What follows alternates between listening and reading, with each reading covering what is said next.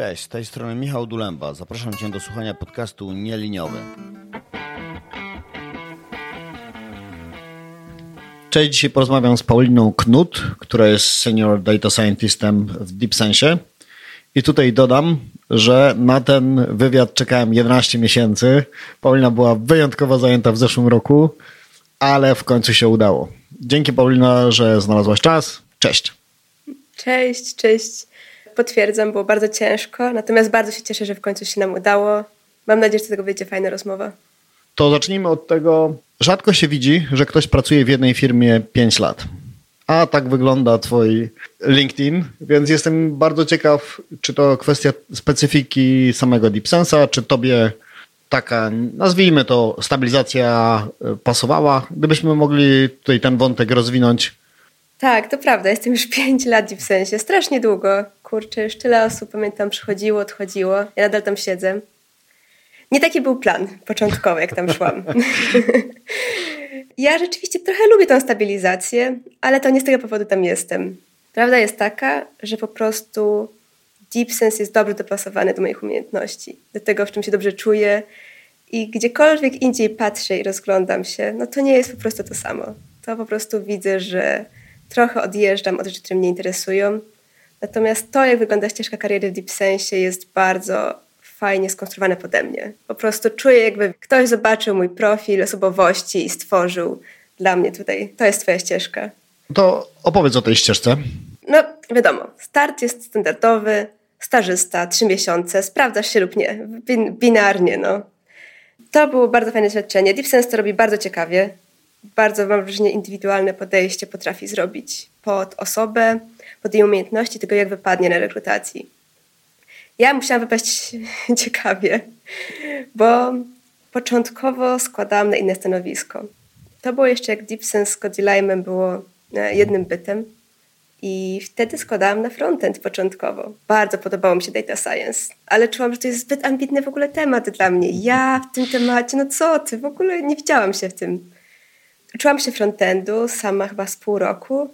Stwierdziłam, że dobra, spróbuję. To bardzo mi się podobała ta firma, no, jak się prezentowała. Poszło mi ciekawie rozmowa i rekrutacja. Wszystkie, które były mm, zadania do wykonania, bardzo mi się podobały. Algorytmiczne, ciekawe.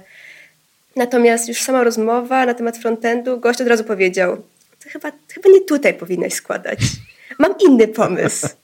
dobre, dobre. I tak po kilku dniach miałam rozmowę z menedżerem z Data Science właśnie, rozmawialiśmy na ten temat. Ja od razu się przyznałam, kurczę, no przed rozmową przeczytałam książkę Data Science. Lubię ten temat, no ale ja nie, nie czuję, że mam praktyczną wiedzę. Ale gość zauważył chyba we mnie takiego. Przecież dobra, dam ci szansę. Bardzo fajnie. Od razu miałam mentora, jak dołączyłam, który mnie uczył, dawał mi po prostu codziennie prawie jakieś, wiesz, zadanie do wykonania w domu. Tego się naucz, tego blog posta przeczytaj, to zrób. I w ten sposób w ciągu trzech miesięcy wystarczająco się nauczyłam, że spokojnie chcieli mnie zostawić. No i bez problemu sprawdziłam potem w projektach, które, no, które były. Fajna historia. A te trzy miesiące to mówisz, taki miałeś bootcamp, jednym słowem. tak, trochę tak. To były bardzo ciekawe trzy miesiące. Dużo startowałam w konkursach kaglowych wtedy z chłopakami. W ten sposób też się uczyłam po prostu od innych, widząc jak oni podchodzą do projektu. Ale też to był taki wewnętrzny projekt, żeby właśnie marketingowo się wybić, pokazać się jako Deep Sense, a nie chcieli mnie, praktykantki bez wiedzy, dać do klienta na początku. No ja się totalnie nie dziwię, tak samo robię. no ale wiadomo, na początku jest strach, więc mamy, mieliśmy te konkursy.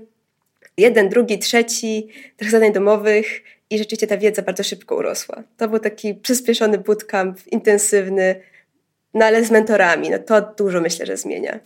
A jak duży Deep Sense był wtedy? Pamiętasz? Tak plus minus? Kurczę, ciężko mi teraz powiedzieć. Ale bardziej 20 osób, czy bardziej 100?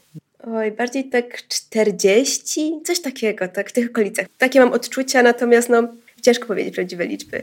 W szczególności w DeepSense też są software inżynierzy, którzy się przeplatali z projektami e, w Codilime. Brzmi ciekawie, ale teraz powiedz, ten staż to jest tak, że czasami ludzie sobie robią go tylko po to, żeby mieć tam drobny wpis i zacząć zupełnie inną ścieżkę, albo wracają na uczelnię, albo różne drogi po stażu y, się wydarzają, ale zostałaś.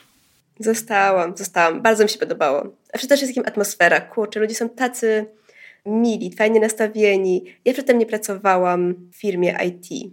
Pracowałam na uniwersytecie wcześniej i po prostu zupełnie nie miałam takiego doświadczenia. Z ludźmi, którzy bardzo swobodnie się zachowywali, żartowali razem, wydali razem czas. To tak mnie przyciągnęło, że momentalnie po prostu chciałam tam zostać, zobaczyć to na dłużej po prostu, sprawdzić się w tym. Nie będziemy uderzać w tą akademię, ale tam było inaczej. tam było troszkę inaczej. Też fajnie, dobrze wspominam, ale tak. Ja moje praktyki na zaliczenie zaliczyłam tam, a do Deep Sensa poszłam, bo chciałam. No i polecam, polecam, fajnie. Patryk tu już reklamował na maksa, więc możecie sobie podać rękę. Jesteście super ewangelistami Deep Sensa. No Patryk też jest długo, nie dziwię się, oczywiście. No i on, on jeszcze do tego miesza swoją ukochaną Bydgoszcz, więc to jest zawsze taki wybuchowy miks. Tak, z ciekawostek, kiedy się pokłóciliśmy trochę tak w żartach z Patrykiem, bo ja jestem z Torunia, ja jestem Team Toruń. Jak on zakładał udział w Bydgoszczy, to ja mówiłam, że to zły wybór. Dobra, dobra. Legendarna bitwa Bydgoszcz-Toruń, nawet wewnątrz firmy. Jak zaczęliśmy rozmawiać o tym, o czym będziemy dzisiaj rozmawiać, to przewinął się temat, bo teraz jesteś już po tej drugiej stronie i ty zatrudniasz stażystów, czy, czy wyszukujesz? Tak jest. Tak zupełnie zdradzę, że mamy taką stażystkę, która widziała wasze pytanie, przeraziła się i stwierdziła, że ten Deep Sense chyba jest niepoważny, żeby stażystów pytać o takie rzeczy. E, więc jestem ciekaw e, tego całego procesu. Opowiedz o nim, jaka jest idea, ile tysięcy kandydatów odrzuciłaś, jak było? Niestety dużo, dużo tysięcy e, odrzuciłam. No, proces rotacyjny jest trudny, szczególnie praktykantów i juniorów, bo to są osoby, które nie mają tyle doświadczenia. Normalnie jak rekrutujesz osobę z doświadczeniem, zazwyczaj pod projekt, wiesz czego oczekujesz. Tu będą transformery, tu będzie NLP, klient, no i wiesz już jakie pytania zadać.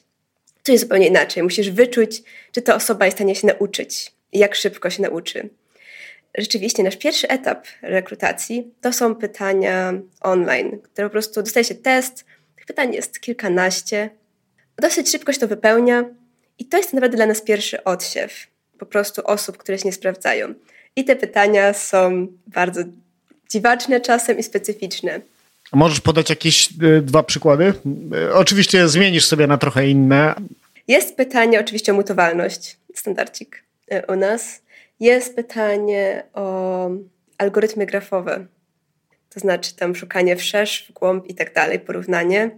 Mamy kilka właśnie takich bardziej algorytmicznych pytań. To wynika z tego, no i takich Pythonowych też, no i kilka data nawet trudnych naprawdę. To wynika z tego, że składa bardzo dużo osób. Jeżeli zadasz na przykład, powiedzmy, mamy 20 pytań, złoży ci 2000 osób, to nadal nie jesteś w stanie sobie wybrać, wiesz, top dziesiątki nadal, jeżeli chcesz mieć osoby, które popełniły dwa błędy, to ci tak bardzo dużo osób przechodzi. Te pytania są różnicujące. My też mamy dla nich pewną swoją wagę, nakładamy czasami, jak oglądamy indywidualnie. Przeglądamy przez te pytania, kto odpowiedział, jakie pytanie, ile miało odpowiedzi poprawnych, ile niepoprawnych. Natomiast no niestety, musimy podać też te szalone pytania, bo inaczej byśmy nie zróżnicowali tych osób. Większość ludzi, praktykantów jest teraz tak przygotowana, mają taką niesamowitą wiedzę teoretyczną, że mam wrażenie, że standardowe pytania, które by mi wystarczyły nawet, w ogóle by nie zróżnicowały tych osób. Po prostu wszyscy by mieli prawie maksa. Dziękuję. Wszystkich trzeba zatrudnić. No my popełniliśmy taki błąd, że daliśmy stosunkowo proste rzeczy do zaprogramowania na jakimś tym takim serwisie typu masz 20 minut i napisz coś tam. No i za nisko ustawiliśmy poprzeczkę, dostaliśmy na chyba 120-100 wypełnień na 100%. W zasadzie niewiele to dało tak naprawdę. A wydawałoby się, że zobaczmy, zobaczmy co się wydarzy. No przy naszych pytaniach naprawdę czasami może kilka osób odpowie na maksa. To się rzadko zdarza. To praktycznie w ogóle nie zakładamy tego, że komuś się uda. No bo one są naprawdę trudne, prawdę mówiąc. Ja przy niektórych muszę się stanowić jak widzę te pytania, jestem seniorką, kurczę, patrzę na pytania, no i myślę, no czy ja bym w tym czasie odpowiedziała? Czy ja bym dała radę, wiesz, jakieś prawdopodobieństwo przeliczyć w głowie w ciągu dwóch minut? Do tego dojdziemy, bo ja ogólnie jestem też po tej stronie, że rekrutuję, mhm. ale myślę sobie, że ten proces jest strasznie popsuty i rozumiem frustrację ludzi, którzy próbują dostać pracę no, dojdziemy do tego w trakcie naszej rozmowy, bo to jest chyba taka niekończąca się opowieść, jak tak jak mówisz, odsiać sprawnie i nie spalić milionów na rekrutację, ale z drugiej strony dla tych ludzi no bywa to bardzo, bardzo nie fair i bardzo niemiarodajne, tak mi się wydaje, momentami. Zdecydowanie, zdecydowanie się zgadzam. Bardzo ciężko jest to zrobić miarodajnie. Żeby to zrobić, mam wrażenie, że musiałabym z każdym usiąść po godzince, dwóch. Wtedy byłabym zadowolona z takiej rekrutacji. No ale jak to zrobić, jak masz 200 CV, czy tam ileś? Tak, dokładnie. No właśnie, pierwszy krok to test. No niestety, ten test to jest los. Ja słyszałam od niektórych praktykantów, którzy teraz u nas pracują zresztą, że wcześniej wypełniali nasz test, ale się nie dostali, po prostu tu gdzieś im nie poszedł jakoś pytanie, tu drugie, ale wiedzieli jakie są, wiedzieli jaki to jest styl i mogli się następnym razem przygotować. Mm, więc to na pewno dużo im dało, że już wiedzą czegoś spodziewać. Mm, potem jest chyba ten standardowy, niestety, przeglądanie CV. Tak, ciężki i żmudny etap. Bardzo go nie lubię. To jest mój najmniej ulubiony ze wszystkich. Bo ciężko ocenić kogoś po CV. Staramy się nigdy nie kierować tym, czy ktoś ma uczelnię, nie uczelnię. Natomiast no, czymś musimy się kierować. Przy praktykantach, no czasami to jest ich pierwsza praca, nie zawsze mają jakieś doświadczenie. No i wtedy no, ciężko się na czymś oprzeć. Możemy na skillach, którzy wypisali, no ale wiadomo, różne osoby różne rzeczy miały na myśli, mówiąc, że potrafią nam paja. ciężko po prostu się tym kierować. Tak naprawdę porównujemy sobie te CV w gronie bardzo wielu osób zawsze. Zazwyczaj to jest jakieś pięć osób, przygląda każde CV, dajemy oceny i z tego po prostu bierzemy sobie potem średnią, żeby jakieś po prostu mieć odzwierciedlenie tego. I po kolei, tak naprawdę to, te oceny są dla nas przede wszystkim, używamy ich do sortowania tych CV. I po kolei z każdą osobą się spotykamy na normalnej już rekrutacji i jeżeli znajdziemy tych kandydatów wśród pierwszych dziesięciu, którzy nam się podobają, to super. Jak nie, no to po kolei idziemy dalej i szukamy tych kandydatów, którzy nam się sprawdzą i się nam spodobają. Z tym CV ja mam takie różne śmieszne, pamiętam, historie, włącznie z tym, że dostałem kiedyś CV, zakładasz, że chcesz być fair, a jednocześnie jednak to CV coś o tym człowieku mówi, czy on, nie wiem, przysiadł do tego CV, czy nie, czy dał zdjęcie takie, czy takie. Tak. No i pamiętam, rozbawiło mnie to, jak ówczesny menadżer wysłał mi CV i tak pierwsza moja myśl była, to chyba piłkarz, bo zdjęcie w koszulce takiej sportowej, no i patrzę, doświadczenie typowo, boisko, trener, coś tam, coś tam, coś tam, no i mały kursik z, tam na Udemy. Jak podejść do czegoś takiego? No jak dać szansę w takiej sytuacji? Bardzo ciężko. Bardzo ciężko jest dać szansę. No trzeba porównując inne, nie? Jakby patrzysz, jak wypadają inni i na ile czujesz, że... Bo to jest ryzykowne wtedy. To jest trochę będę strzał, bo masz za mało informacji w CV. Ja uwielbiam, jeżeli ktoś daje GitHuba. Link do GitHuba to jest po prostu coś, co uwielbiam w CV. To mnie ratuje, bo wtedy mam coś, na czym się oprzeć. Zazwyczaj mają tam ludzie projekty ze studiów, ale samo to, że mają GitHuba, że już musieli z niego skorzystać, chociaż raz sklonować. Jak widzę, że mają projekt kiedyś z kimś i musieli, wiesz, robić merge, odbranczawiać i mówię sobie, tak, już wiem, że masz jakąś wiedzę z tego gita, już mogę się oprzeć, rzeczywiście potwierdzić coś. Wiadomo, jakość kodu można sobie zobaczyć, z czego korzystał, z jakich bibliotek, to daje jakąś informację. W większości nadal są notebooki, no niestety. Projekty, które wiesz, mają tylko jeden commit, notebook, koniec, po prostu, żeby coś pokazać, ale nadal osoby, które pokażą mi, że mają gita, najlepiej zrobią właśnie PDF-a z linkiem, to dla mnie to jest zawsze plus. Zawsze daje im trochę więcej, za to chociaż, że się postarali, że tam coś wrzucili. No ale w takim projekcie często, no nie chcę powiedzieć, że często, ale to są e, często rozwiązywane projekty, które w gruncie rzeczy tego notebooka możesz sobie przegrać skądkolwiek, bo jest to mnist w tysięcznej wersji albo jeszcze jakiś tam inny standardowy projekt. Jakby zastanawiasz się, czy jest to oryginalna praca autora? Czasem tak. Zazwyczaj widać, że to jest bardzo indywidualne. Na przykład konkretne dane dostał od profesora. Zazwyczaj też opisują bardzo dokładnie, jak wygląda zadanie. Przynajmniej z tym się spotkałam. Natomiast zdarza mi się już na rekrutacji, normalnie na spotkaniu, zagadać o to. Zagadać o projekty, do których mam wątpliwości, czy ta osoba rozumie, co tam się wydarzyło. Więc zdecydowanie próbuję to weryfikować na tyle, na ile się da. Wiadomo, że to był w życiu rok temu, no też nie dziwię, że nie pamięta. Ja też nie pamiętam moich notebooków rok temu, które robiłam. No to mówisz, że, że kilka osób głosuje na CV. A gdybyś miała tak z głowy wyciągnąć swoje feature'y, na które patrzysz? No Git, Git na pewno. GitHub, doświadczenie, no bardzo proste. Jeżeli ktoś ma doświadczenie, na przykład praktyki na uczelni. Ale komercyjne, mówisz, komercyjne.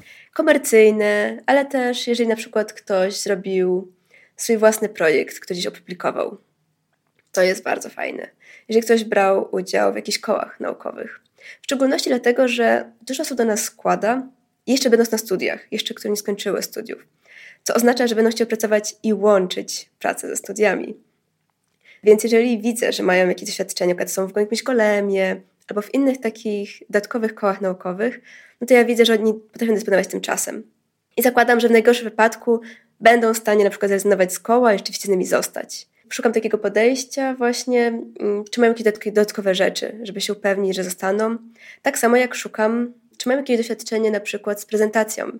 U nas, przez to, że pracujemy z klientami, bardzo często, nawet codziennie spotykamy się z nimi i rozmawiamy, że ktoś potrafi się dobrze zaprezentować albo dobrze prezentację przedstawić, to jest dla nas plus. Też, nie tylko ta wiedza techniczna się tutaj pasuje. No i oczywiście patrzę, czy tak deweloperski się zgadza. U nas korzystamy z PyTorcha, więc patrzę, czy jest PyTorch. Jak nie, no to trudno, no. TensorFlow też jest jakimś rozwiązaniem, ale wiadomo, patrzę, czy się zgadza z tym, z czego korzystamy. Patrzę, czy ktoś z chmurami pracował, z dockerami, to też są plusy, bo też nam się zdarza wejść na produkcję. To jest ciekawe, że tak wnikliwie to badasz, ale mówisz, to jest kwestia, że w danej rekrutacji masz tyle dokumentów do przejrzenia, albo, o, zapytam cię tak, ile ci to zajmuje, żeby znaleźć tego jednego człowieka? Ojej, długo. CV mniej więcej dwie godziny sobie daję na przeglądanie CV i po kolei przez nie przeklikuję. Wiadomo, że różny zbiór CV dostanę do przejrzenia, ale właśnie na 30 CV staram się w dwóch godzinach zmieścić, by to po prostu na spokojnie przejrzeć. No dobra, czyli tak naprawdę na osobę wychodzi kilka minut, bo to, tak, to, to, tak. to, nie jest żaden wyrzut, tylko bo ja też byłem po tej samej stronie. Natomiast chodzi mi o to, jak kiedyś dostałem takie CV, chyba 3 czy 4 strony wypełnione maczkiem takim y, ósemką. Często nie jesteś w stanie tak naprawdę przebrnąć przez to. Tak, ja mi się zdarza przedłużać. Jak widzę takie CV, zdarzają się, no to rzeczywiście. Ale zdarzają się też CV, które są bardzo proste. Takie, że po prostu widzisz, 5 minut ci wystarczy. Czego nie ma jakiegoś linka do GitHuba, takich rzeczy. Masz tylko zobaczyć, kto jaką uczelnię zrobił, jaki kierunek studiuje, studiował, jakieś bootcampy, kursy i dalej już więcej nie przejdziesz. No to powiedzmy, że już odsiałaś te 10 czy ileś tam osób i teraz zapraszasz kilka, kilkanaście do, do tej dalszej części? Po kolei. Zazwyczaj zaczynamy od 10. Pierwsze 10 bierzemy. I po kolei do, dopraszamy kolejne. W zależności od tego po prostu, ile w tej chwili chcemy otworzyć z jakby stanowisk dla praktykantów. No i rozmowa. Rozmowa jest najfajniejszą częścią. To jest rzeczywiście moment, w którym mogę osobę poznać i zobaczyć, czy ona się sprawdzi. Wiadomo, że w ciągu godziny nie poznasz kogoś. Nie powiesz, czy w ciągu trzech miesięcy się czegoś nauczy. Natomiast już rzeczywiście możesz tak poczuć to i zobaczyć, dopytać się, co ma ktoś na myśli, mówiąc, że umie pandasa, co by zrobił w takiej sytuacji i opisać. U nas rozmowa ma kilka etapów. Pierwszy jest taki wstępny, gdzie rozmawiamy co potrafisz, co studiujesz, jak się czujesz z chmurą, jak się czujesz właśnie z PyTorchem i doświadczeniu tej osoby, jakie projekty robiła, z czego jest dumna. Możemy pogadać. Też wezmę angielski wtedy. Myślę, że to jest chyba standard. Ale to jest wewnątrz jednej rozmowy, mówisz te etapy. Wewnątrz jednej wewnątrz rozmowy. Okej, okay, dobra. Tak, więc na początku właśnie ten, sprawdzamy też angielski. No wiadomo, u nas większość klientów jest zagranicznych, więc chcemy się upewnić, że nie będzie problemu.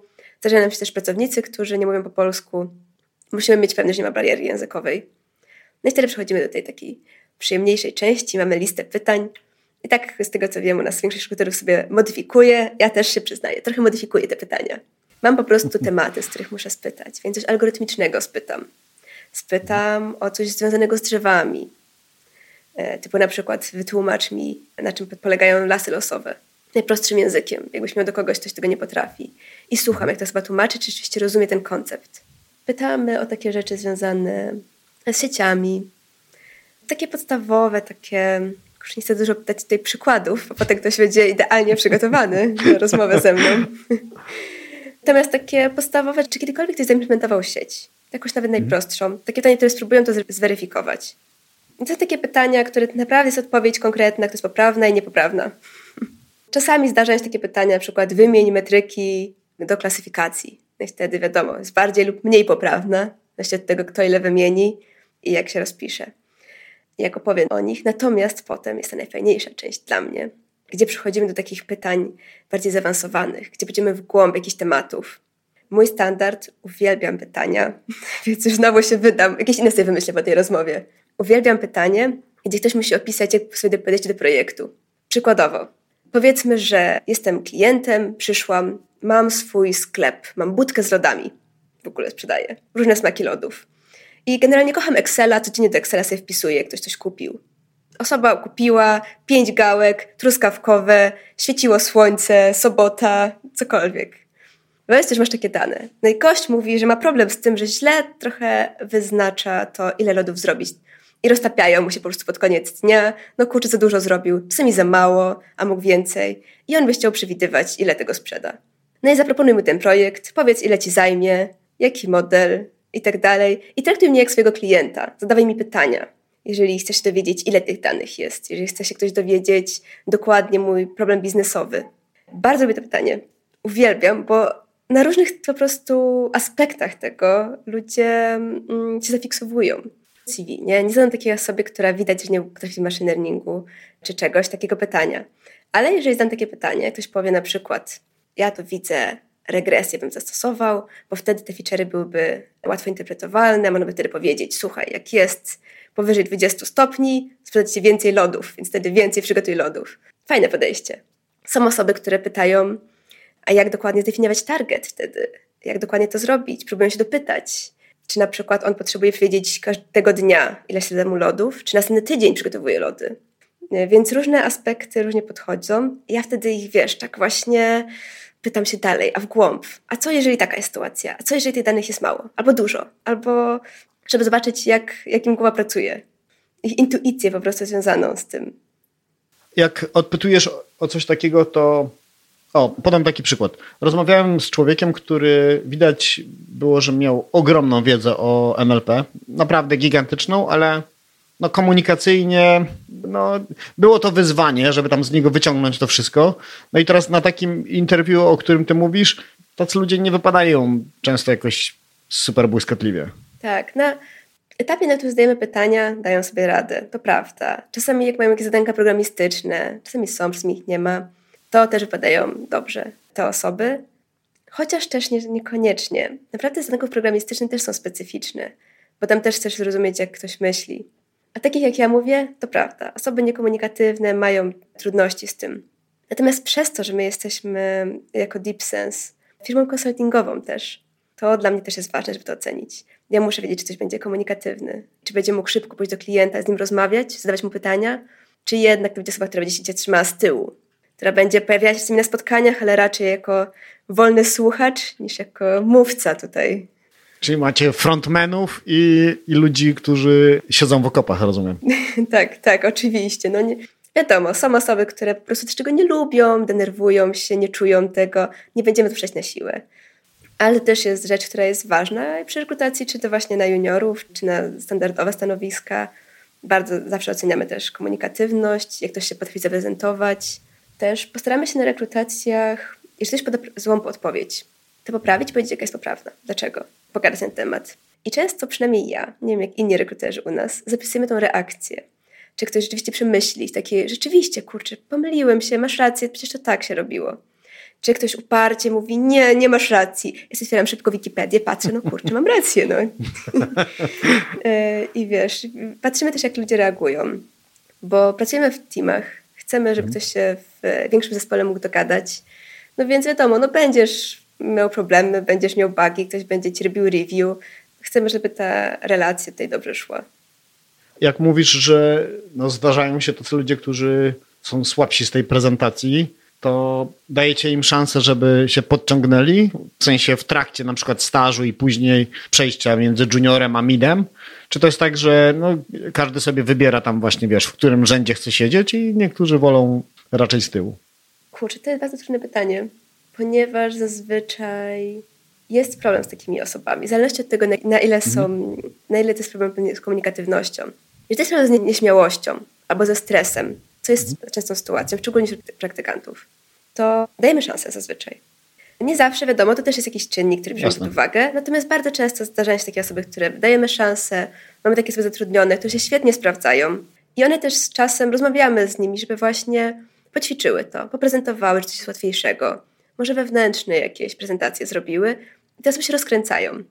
To czasami nie trwa trzech miesięcy, to trwa często dłużej, ale jednak to rozkręcenie się pojawia. Natomiast jeżeli ktoś ma takie problemy związane z tym, że bardzo, już nie chciałabym powiedzieć, podać przykładu, który skaże konkretną osobę, więc muszę zrobić, jak to przemyśleć, żeby odpowiednio. Załóżmy, że jest ktoś, komu zadajesz pytanie, on pyta, dlaczego tak nie. I nie chce wejść w głąb. To są osoby, które są trudne, czasami ciężko z nich coś wyciągnąć. i ja wtedy bardzo mocno się zastanawiam, czy mamy projekt, w którym się dogadają. I bardzo często niestety nie. Jeżeli ktoś nie potrafi wejść w głąb i wytłumaczyć na przykład jakieś metryki, dlaczego to się sprawdzi, dlaczego nie, tylko po prostu powie, tak się sprawdza, tak się mówi, takie sytuacje się stosuje, koniec. Nie chcę znowu wejść w dyskusję, no to dla mnie to jest czerwona flaga trochę. Ja kojarzę takie osoby, z którymi próbowałam tak pracować, zazwyczaj w innych firmach niż w IT, ale tak, to jest po prostu droga przez mękę i dla zespołu, jeżeli pracujemy w zespole. Często właśnie dla menadżera, jeżeli boi się jakieś sobie wystawić do klienta, bo jednak ta dyskusja jest ważna. Więc to różnie. Wyobrażam sobie na przykład inżyniera, który miałby świetne techniczne umiejętności, no to mógłby znaleźć w sumie u nas miejsce. Nie zdziwiamy się kogoś takiego wziąć. Ale to jest data scientist, który jednak ma dużo tego kontaktu, dużo ma dyskusji, to, to ciężko. Z mojej perspektywy to wydaje się bardzo problematyczne. No to ja przyznam, że tak samo jest na podcaście. W sensie, jeżeli ktoś cię zbywa, no tak, albo mhm, to jest bardzo trudno i, i na wszelkie próby drążenia robi jakiś unik albo uchyla się od dalszej odpowiedzi, no to jest strasznie trudno rozciągnąć tą rozmowę, żeby była ciekawa do słuchania. Ja bardzo lubię pracować blisko z klientem. Zachęcam klientów, jeżeli mogą, być z nami blisko, być na spotkaniach codziennych i razem z nami robić burzę mózgów, różnych pomysłów. No i wtedy też bym chciała, żeby mój zespół też tym uczestniczył, żeby też się pokazał. Mam takie coś w sobie, że wyobrażam sobie, że najwięcej zyskujemy, jeżeli pracujemy z tymi klientami blisko, jeżeli się ich nie boimy. I rozmawiamy z nimi, pytamy ich. No więc jeśli chodzi o data scientistów, to oczekuję tej komunikatywności na jakimś tam minimalnym poziomie, ale musi być, musi umieć dać tę dyskusję. No jak wybierasz człowieka, bo co jakiś czas mam takie dyskusje tutaj z ludźmi, y, z którymi rozmawiam, generalista kontra specjalista. No masz CV i to tak naprawdę nie chodzi mi tylko o sytuację ze stażystą, ale mhm. w ogóle zatrudniasz człowieka do DeepSense'u i teraz możesz w teorii pomyśleć sobie, potrzebuję kogoś, kto wymiata z NLP, albo kogoś, kto ma bardzo szeroką wiedzę i tam był i tu, i tu, i tu, ale na pewno nie będzie miał takiej głębokiej. To kogo wybierasz, albo jak przebiega ten tok myślenia na ten temat? Bo to jest ciekawe dla mnie. Tak, to jest bardzo ciekawe pytanie, bo u nas dużo osób jest specjalistami, natomiast ja sobie myślę, że jestem generalistką.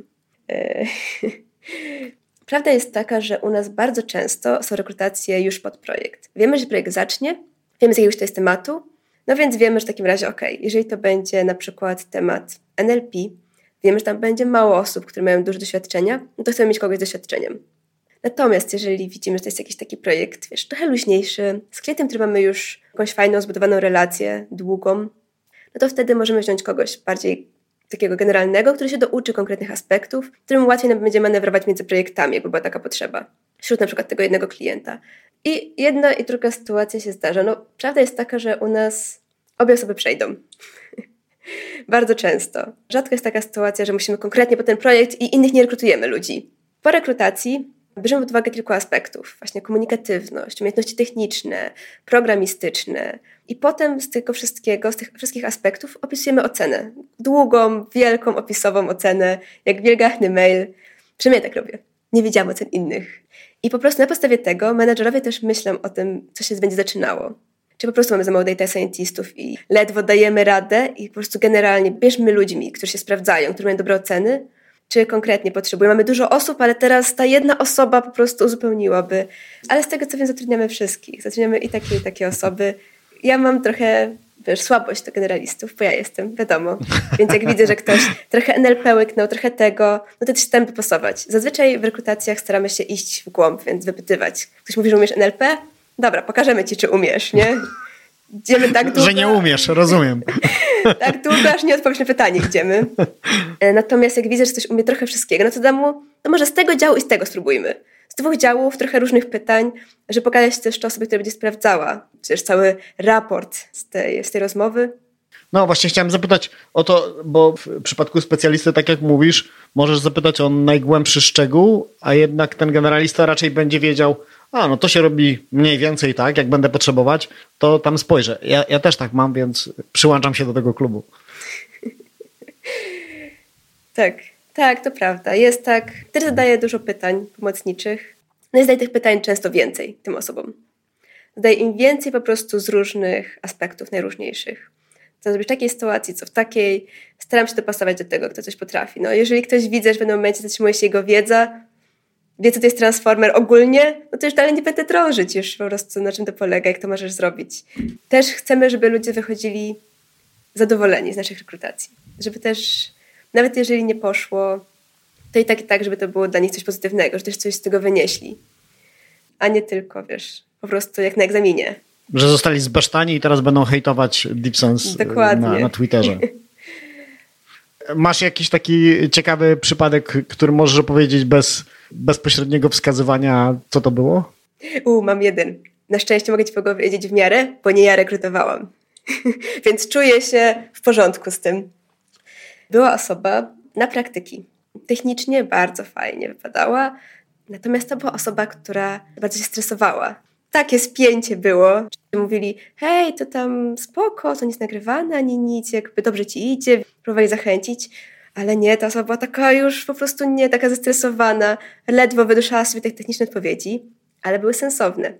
I zaczęli zadawać jej takie pytania, trochę trudniejsze, takie do przemyśleń. Czy da radę myśleć kiedyś pod takim stresem? I pamiętam, że z tej rekrutacji wyszedł rekruter i powiedział, jak pod takim stresem na każde pytanie odpowiedziała rozsądnie. Nie mówię, że perfekcyjnie, ale rozsądnie. To znaczy, że to sama musi mieć taką fajną wiedzę, tak fajną się ta osoba być. Dajmy jej szansę, wiesz, rozkręcimy ją, nie być tak stresowa, jak będzie zatrudniona, damy radę. Więc bardzo, bardzo mnie śmieszyła ta rekrutacja, że właśnie to, że ta osoba była zestresowana i to było po niej widać, wyszło jej na plus tak naprawdę. To, że po prostu ktoś się wczuł i tak dopasujmy się do niej, spróbujmy. No i rzeczywiście, no bardzo fajnie potem pracowałam, miałam okazję pracować z tą osobą, super się sprawdza, potwierdzam. To niezła historia, no bo by się wydawało, że właśnie ktoś, kto podejdzie z takim dużym luzem, będzie miał łatwiej.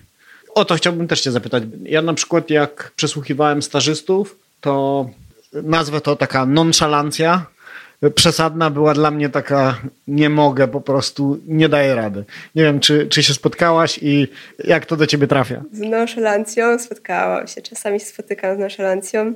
No różnie, kurczę, to jest tak bardzo trudne. Ocena podejścia tych ludzi do rozmowy jest ważna. Nie chodzi mi o to, żeby byli zestresowani, ale też, żeby nie mieli gdzieś te rozmowy. Chcę, żeby rzeczywiście, wiesz, patrzyli no w tą kamerkę, no może nie mi w oczy w tej chwili, ale wiesz, patrzyli, interesowali się, komentowali to, co ja mówię, e, a ja się zawsze staram znaleźć jakiś błąd w tym, co powiedzą, to właśnie, że takie okej, okay, przyjmą to, więc taki ich stosunek wybadać. Są takie osoby, które, wiesz, zachowują się, miały to gdzieś, a potem wybadasz i widzisz, że się przyjmują, że biorą pod uwagę to jednak. I wtedy mówisz sobie, dobra, okej, okay, e, to jest, dogadamy się, bez problemu.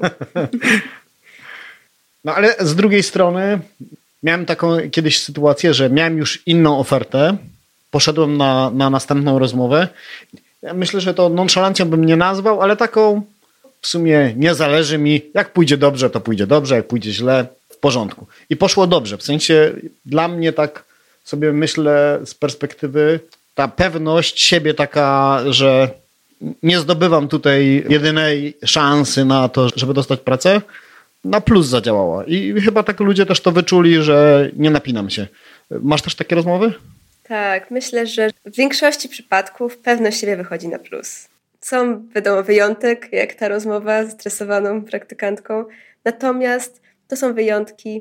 Wydaje mi się, że w większości ta pewność się pomaga.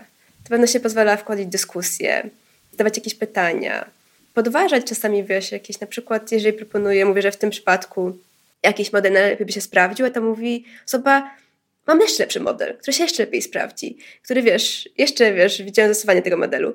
I dla mnie to jest super, to, że ktoś właśnie wchodzi w dyskusję, nie boi się powiedzieć tego, co myśli.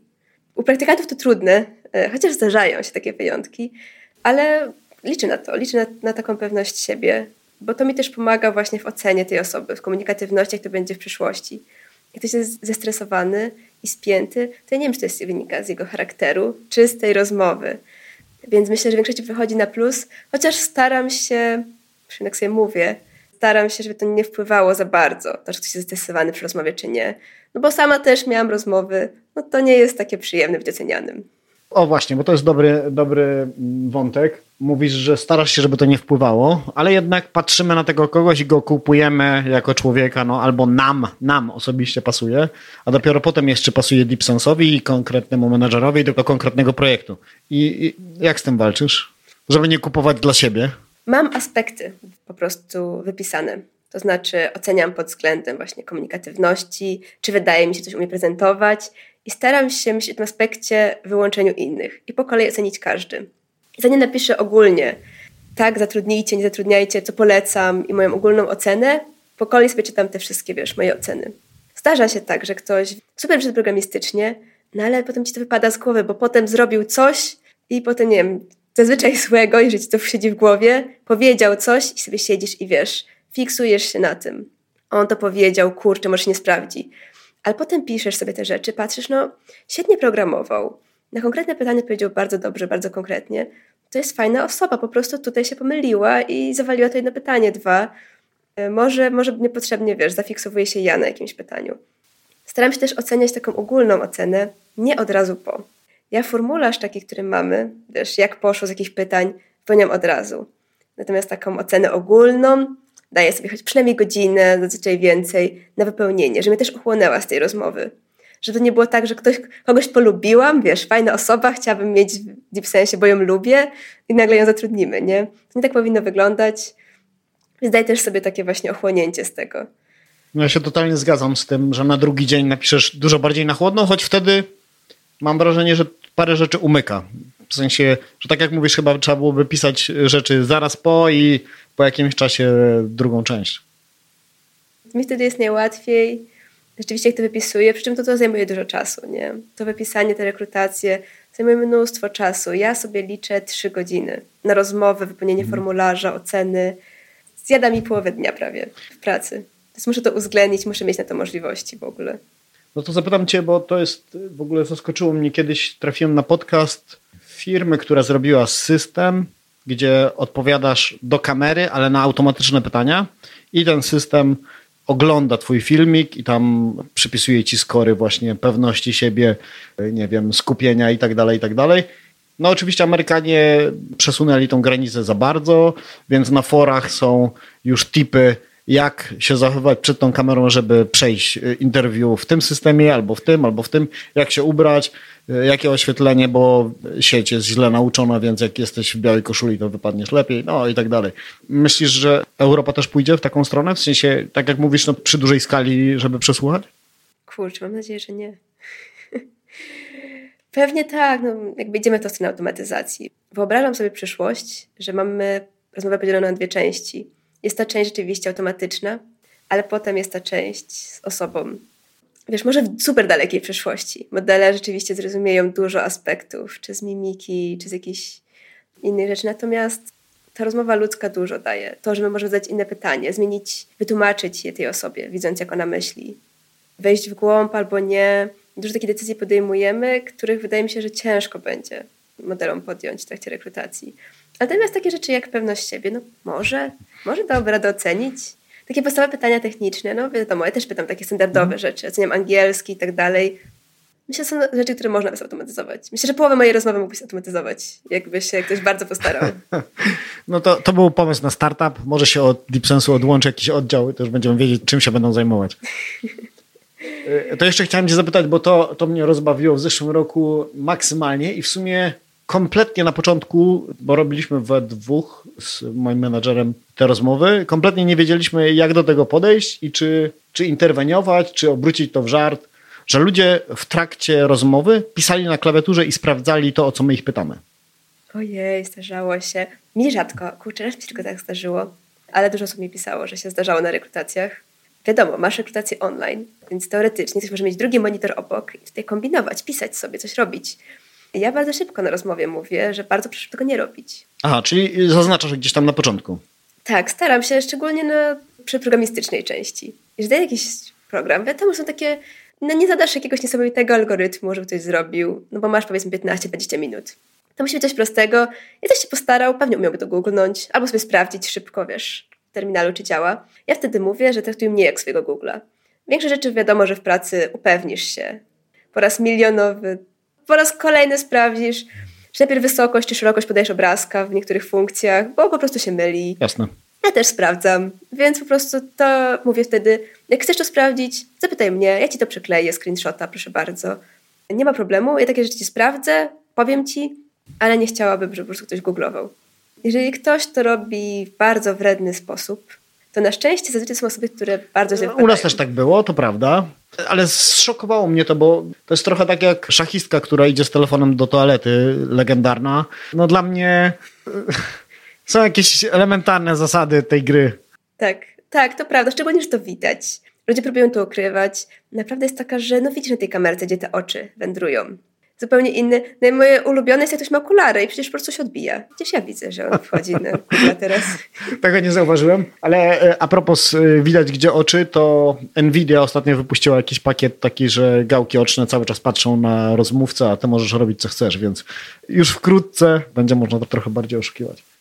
Coraz ciężej będzie. To prawda, no staramy się tego unikać, no ale wiadomo, no da się oszukiwać. Jak ktoś się uprze, da oszukać. Natomiast w pracy jeszcze go nie oszuka, nie? W pracy to wyjdzie, w pierwszym tygodniu be, bez problemu. Dokładnie. No teraz wróćmy do ciebie, bo jestem ciekaw, jesteś tam już jakąś chwilę. Robisz rekrutację, czyli przesunęłaś się w stronę menadżerowania lekkiego? Tak można powiedzieć. No, w tej chwili rzeczywiście mam rolę menadżerki, powiedzmy. Liduję zespół, kontaktuję się z klientem, w cudzysłowie pode mną, tak jakby pracują osoby, mój zespół, który sobie wybrałam, palcem wskazałam i siedzą ze mną, utknęli. Bardzo ich pozdrawiam. E, brzmi super. To teraz jeszcze chciałem zapytać, ktoś tutaj w jednym z odcinków powiedział, że wiedza w tak zwanym data science, oczywiście oprócz tych podstaw, podstaw, zmienia się tak szybko, że on jak zatrudnia ludzi, to zakłada, że i tak za dwa miesiące będą się musieli nauczyć nowych rzeczy.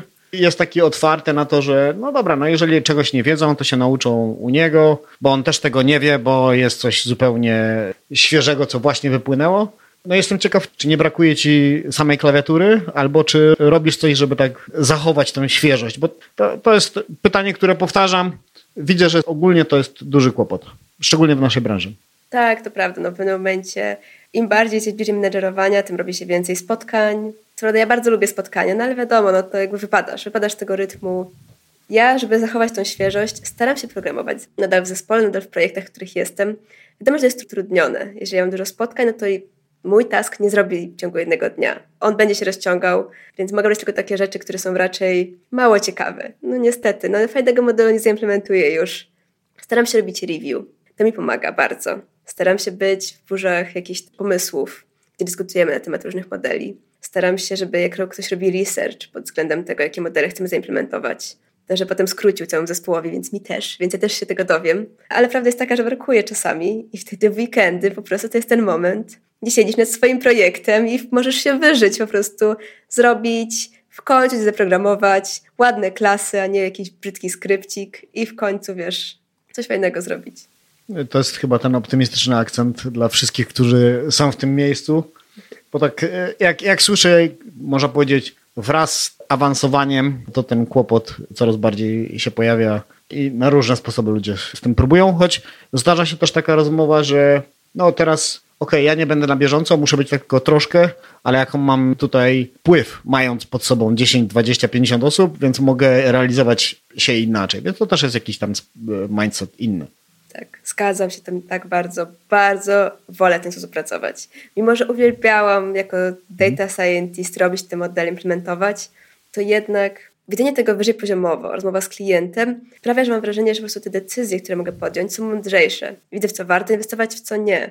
Jeżeli klient jest niepewny i mówi, już tak powoli zaczyna mówić, że no na tablecie chciałby jakiś model, żeby działał, to już wiem, dobra, na tablecie, okej, okay, okay, to może zrezygnuję z GPU teraz, może zmierzę czas naszych modeli, może sprawdźmy, czy to w ogóle ma sens i czego go pohamuję.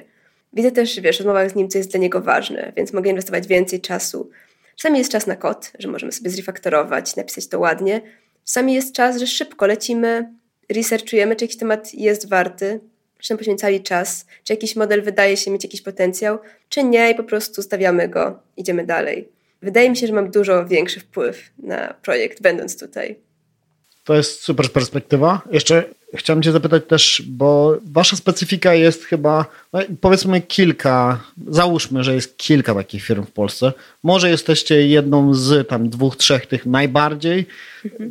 które koncentrują się na takiej części Przynajmniej ja to tak rozumiem, możesz mnie poprawić zaraz. POC do MVP i potem zostawiamy tym, że udowodniliśmy, że to działa. Czy tam ten ktoś może to produktyzować, ten y, wasz model. Tak to działa? Często ale różnie. Tak naprawdę często jest tak, że jakby robimy tylko tą część data science. Pokazujemy POC, lecimy, ten model jest fajny, proszę bardzo, macie go. Ale mamy też teamy, które produktyzują. Więc zdarza się pracować na infrastrukturze klienta, gdzie po prostu od razu model idzie tam, jest jakimś klocuszkiem i idzie do całości. Więc bardzo zależy od klienta. Nasza firma jest na tyle specyficzna, że dopasowujemy się bardzo pod potrzeby klienta. On nam często mówi właśnie, że chciałby pracować na chmurze, żebyśmy tam od razu pracowali. A niektórzy mówią, pracujcie na swojej infrastrukturze, że to było szybciej, taniej, a potem będziemy to przerzucać. Zdarza się, że mamy inżynierów po stronie klienta, którzy od razu, tutaj wiesz, co jakiś czas mówią czerwone lampki, się im zapalają i mówią, tego nie zaimplementuję potem w tym języku, tego tu nie przerzucę, zmieńcie ten model, zmieńcie coś tam. Więc zdarzają się w bardzo różnym etapie dyskusje. Wiadomo, z data science'owej perspektywy najfajniejsze są te POC i potem robisz ten model, go udowadniasz, on działa, potem go sobie dalej doklepujesz, więcej danych, przygotowujesz, proszę bardzo, tu macie skrypt Pythonowy, model, do widzenia. To jest moje ulubione, ja faworyzuję te projekty, no ale są różne, nie? E, mówię o tym, bo znowu na rozmowach i rozmowach kwalifikacyjnych i rozmowach z moimi różnymi znajomymi, no to częściej się marzy dokładnie taka praca. Czyli robimy dotąd i dziękujemy, żadnych testów, żadnych dockerów, żadnych tam, tej części, która może nie jest tak fascynująca dla kogoś, kto chciałby być typowym data scientistem czy data scientistką. Ale potem dochodzi do takich śmiesznych rzeczy, to taka insider story, że jest model, ktoś przychodzi z tym modelem i mówi, tu jest model, a inżynier zaczyna się śmiać i mówi, to jest niemożliwe, stary, ty masz tutaj dwa lata danych, które będą się przeliczać na produkcji tam tyle i tyle. W ogóle w zasadzie nie ma szans, żebyśmy za to zapłacili. Idź, przemyśl to jeszcze raz w swoim pokoiku i przyjdź jeszcze raz. Zastanawiam się po prostu, jak to zderzenie światów u was się odbywa. Kiedy mamy taką sytuację, rzeczywiście, że jakby mamy takiego zazwyczaj POC właśnie i robimy takie data science'owe rzeczy, to jeżeli to jest klient, z którym nie pracowaliśmy wcześniej, to bardzo często mamy software inżynierów w teamie. I te są te osoby u nas wewnętrznie, które hamują i mówią, nie, nie, nie, tutaj nie zapędzaj się z tym, tego potem no nie wdrożę. Już od razu rozmawiamy, jak to będzie wyglądało okay. później. Więc na szczęście mamy dosyć sporo inżynierów, którzy hamują nas, krzyczą na data scientistów i bardzo dobrze, bo bez nich czuję, że po prostu nic by nigdy nie na produkcję. Po prostu nasza fantazja poszłaby, wiesz, w górę, wszystko by się liczyło no. latami. Czyli są potrzebni tacy ludzie, którzy ochładzają, bo mówię o tym, to, to było przezabawne spotkanie. Je, jeden z takich czołowych ludzi od produktu w Ignite przyleciał ze Stanów no i tam pyta, a to mamy, to mamy, to mamy, no tego jeszcze nie mamy, to mamy tak w połowie.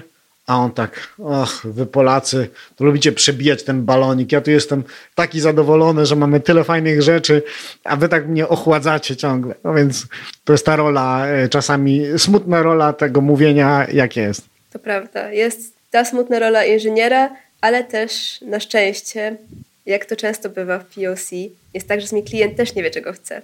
I wtedy nasza rola, żeby u nas był ktoś, kto będzie pytał klienta, na pewno tak, na pewno ten target, a na pewno taka metryka Cię interesuje.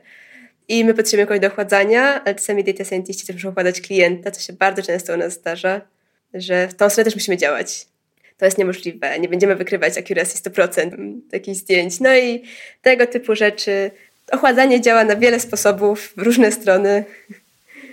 Niestety. Myślę, że klient też ochładza inżynierów, więc taki ładny trójkącik mamy. Każdy kogoś ochładza i idziemy jakąś taką w miarę rozsądne rozwiązanie, które zadowoli powiedzmy wszystkich.